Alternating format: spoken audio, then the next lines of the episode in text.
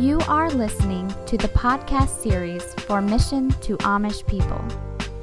Mission to Amish People is a Christian ministry with a threefold purpose of evangelizing and discipling Amish and former Amish, helping Amish people who leave their communities by helping them transition into the English world, and by presenting the ministry to churches nationwide. You can find out more about Mission to Amish People by going to their website at www.mapministry.org. This podcast series is entitled Plugging the Hole in My Soul and is part three of three. Saturday, just yesterday, guy called me. I knew this guy, known him for, for several years. He broke down on the phone. And he goes, Joe, my wife left me. She ain't living with me anymore. And she says she has no feelings for me whatsoever. And I need to I need somebody to talk to. I wanted to say right then and there, I bet you haven't been in church. I bet you haven't been reading your Bible. I bet you haven't been praying and spending time with God. I bet you've been looking in all the wrong places for happiness, and now you've lost your family. He said, Well, can you come by on Wednesday at 9 and, and just sit down and, and, and talk with me? And I said I would. But I know the answer. I know the answer as good as anything. And, and, and I know if you have that problem here tonight, I know your answer. It's in God. If you want joy, if you want joy that lasts and is fulfilling, it's in Almighty God. I walked into a church in, uh, was it Kentucky, a couple weeks ago. I walked in there, and right up there on the top, big bold letters, it said, It's all about God. And that really hit me. You ever see those signs around here that say, you know, you see many, many of them that says, God bless America? But every now and then you'll see one that says, America bless God. That's what it's all about. We're always looking for handouts. God, give me. Uh, you know, God, I know you've blessed me, but I want more. You know, something like 9 11 happens. All these signs go up. America, or God bless America. But here and there, there is a, there's, a, there's one that really understands. America, bless God.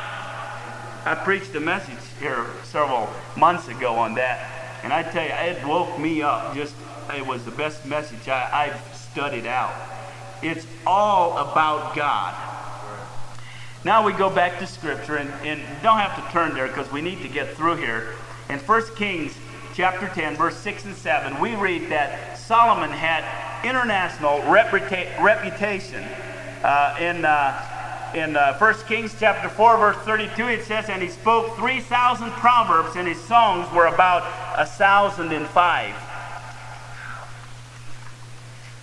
1 Kings chapter 4, verse 26, we understand that he had military power. It says, And Solomon had 40,000 stalls of horses for his chariots and 12,000 horsemen. Solomon, the person in the Bible who had everything wisdom, power, riches, honor, reputation reminds us very clearly of the ultimate and emptiness that this world has to offer. Go with me to Philippians chapter 3. While you're turning there, we're going to see now where does joy, contentment, and happiness come from? We know it's not in wealth. We know it's not in reputation. We know it's not in military power. We know it's not in things. Where does it come from? In Philippians chapter 3, if you're turning there, I'll read you a verse that is out of Mark chapter 8, verse 36. Jesus said these words For what shall it profit a man if he shall gain the whole world and lose his own soul? You know, you get to thinking about that, the whole world.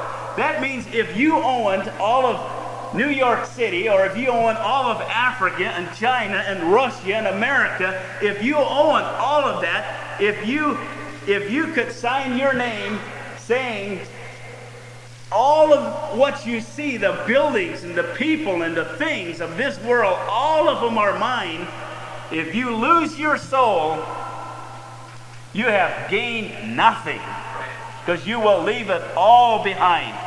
It will bring no contentment, no happiness, but I tell you one who will the Jesus Christ who loved you so much while you were dead in your sins, while you were in the middle, while you were while you were drowning in your sin.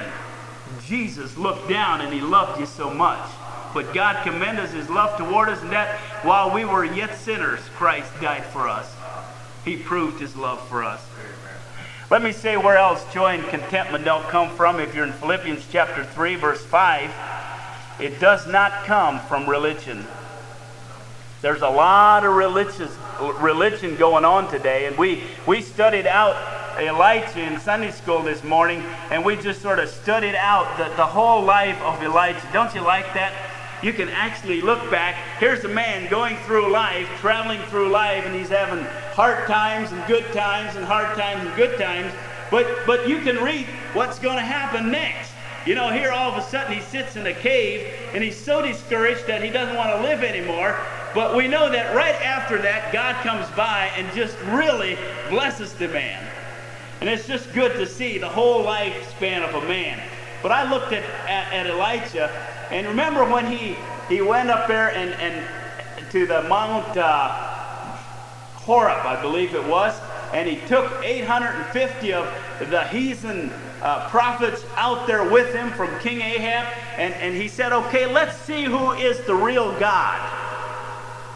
Now, all these religious guys come in there. Now, they believed in their religion blew me away.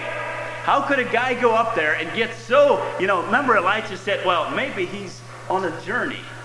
You know, maybe you need to, to, to yell louder. He just don't quite hear you. They even got knives out. They started to cut themselves. All in the name of religion. We see people blowing themselves up these days, all in the name of religion. But we even come, let me share what from my background, the Amish. Wonderful people, great people, good morale, but in the name of religion. And Paul says it does not, joy and happiness does not come from religion. Look at verse number 5 in chapter 3. He says, circumcised the eighth day. He said, if that isn't enough, he said, I was a stock of Israel. If that isn't enough, he said, I was a tribe of Benjamin. I was a Hebrew of Hebrews. If that ain't enough, he says, I was touching the law, I was a Pharisee. He said, I was a Pharisee. You know, I was an educated man. I, I stood above all other people. I was a Pharisee. Verse 6 concerning seal, persecuting the church, touching the righteousness which is in the law, blameless. He's literally what he's saying is if you were to ask me, he said, I could have told you I was blameless. I kept the law right to the T. I was blameless. But then he gets to verse number seven. He says, But what things were gained to me, those I counted loss for Christ. Yea, doubtless I count all things but loss for the excellency of the knowledge of Christ Jesus my Lord, for whom I have suffered the loss of all things, and do count them but dung, that I may win Christ Satisfaction is in the Lord. Go to Psalms, if you will, chapter 63. I studied the Psalms over the last few months, studied them right along with Ecclesiastes in, in school, home school there. And uh, had never really spent that much time in the Psalms, but I really got to love the Psalms. I, I find myself looking at David and thinking, you know, I always thought he was a great leader, but I see where he's up and down and, and he's just another human being like myself. But he goes to chapter 63. In chapter 63, starting at verse 1, satisfaction is in the Lord. He says, O God, thou art my God. Early will I seek thee. My soul thirsteth for thee. My my flesh longeth for thee in a dry and thirsty land where no water is, to see thy power and thy glory, so as I have seen thee in the sanctuary, because thy loving kindness is better than life. My, my lips shall praise thee. Thus will I bless thee while I live. I will lift up my hands in thy name And then we get the verse number five. This is what I want you to see. My soul shall be satisfied with as with marrow and fatness, and my mouth shall praise thee with joyful lips. Where does satisfaction come from? What does satisfy our souls? God. That's right. It's God. That's right. Amen. Don't turn there, but coming to Jesus means you will never hunger or thirst. Remember John chapter 6 and verse 35? And Jesus said unto them, I am the bread of life. He that cometh to me shall never hunger, and he, he that believeth in me shall never thirst.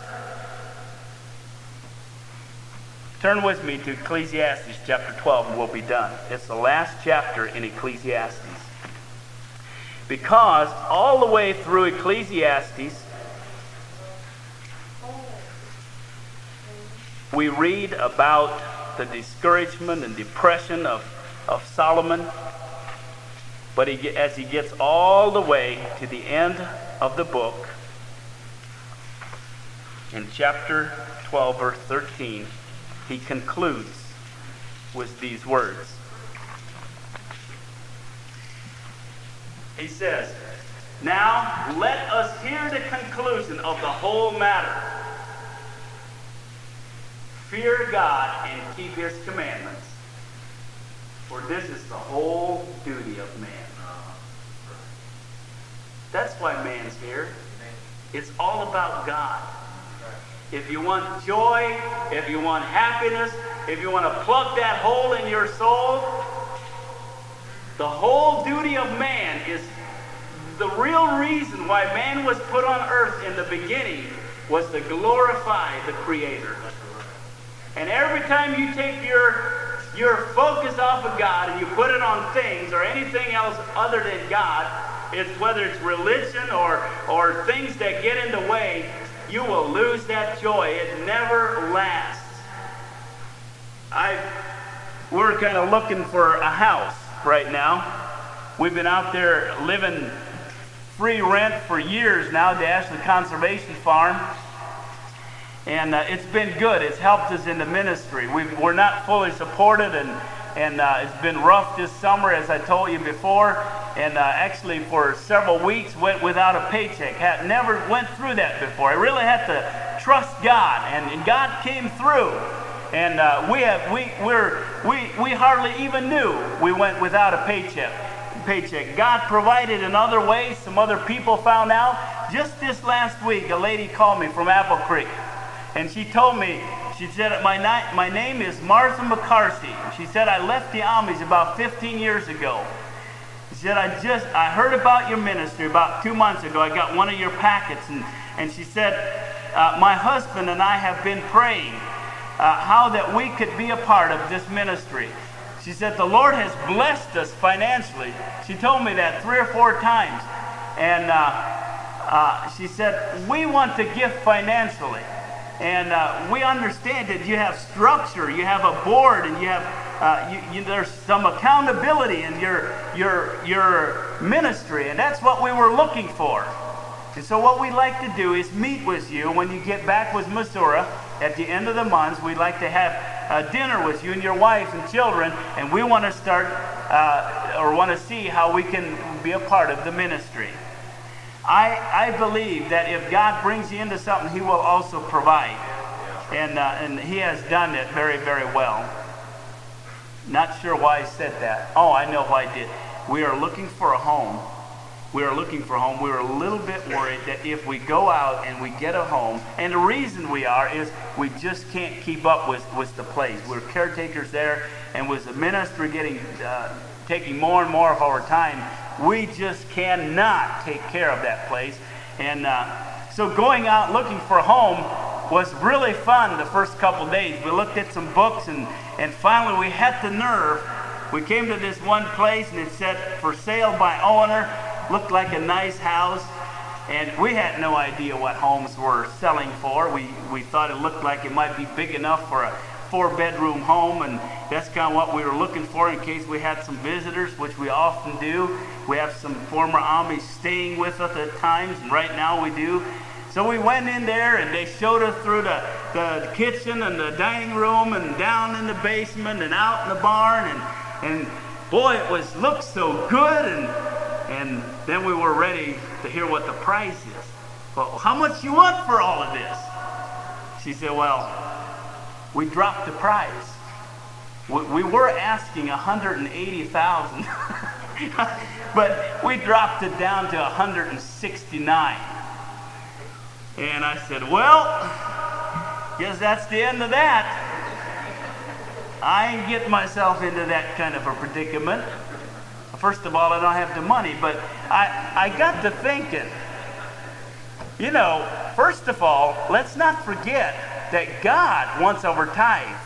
When we go out and buy a car or we go buy a home, the bank doesn't take in consideration that we have to tithe to Almighty God. So after they've told you what you can borrow, you take another percentage off of that. And if you have faith promise or, or missionary support or whatever, you, you think of those things and you figure that off and you say, okay, I have this much left. And then you go buy yourself a car or a home. Because joy is not in the home. Joy is not in the new car. It will pass away and it will get old. And tonight, I would like to have an invitation. I don't know where, uh, who's here tonight. I don't know what you've been going through. But I'd like for the person that plays the piano, maybe come on up. We're going to get a book. We're going to sing a song. And I want to give you an opportunity to come forward and talk to God if you need to. It's very important business tonight. The Lord wants your full attention. And I want to give you that opportunity to have a change of heart if you need to. You've heard the message, and the Holy Spirit has control tonight.